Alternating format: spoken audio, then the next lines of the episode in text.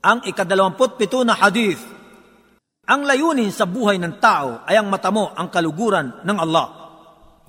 عن عائشة رضي الله عنها قالت سمعت رسول الله صلى الله عليه وسلم يقول من التمس رضا الله بسخط الناس كفاه الله مؤونة الناس ومن التمس رضا الناس بسخط الله وكله الله إلى الناس Si Aisa, sumakanya nawa ang kaluguran ng Allah ay nagulat, siya ay nagsabi, Narinig ko sa sugo ng Allah sallallahu alaihi wasallam na kanyang sinasabi, ang sino mang naghangad ng kaluguran ng Allah, maging ang kapalit nito ay ang pagkapot ng sangkatauhan, siya ay kakalingain ng Allah sa kasamaan ng sangkatauhan.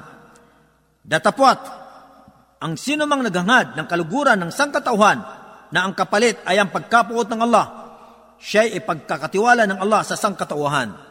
Isinalaysay ni At-Tirmidhi, hadis bilang 2,414. Ang tagaulat ng hadis na ito ay uh, nabanggit na sa hadis na ikalima. Ang mga kapakinabangan sa hadis na ito, una, dapat mauuna ang pagsunod sa Panginoon kaysa sa kanyang mga alipin. Pangalawa, walang ibang paraan upang mapalapit sa Allah maliban sa taimtim na pagsunod at pagsamba sa kanya lamang sapagkat hindi naaabot ang kanyang habag maliban kung ito ay sa pamagitan ng tamang pagsunod at pagsamba.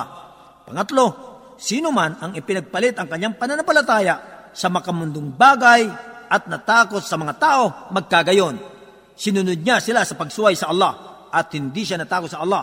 Hahamakin siya ng Allah at siya'y ipahiya at babalik rin ang kanyang kalagayan.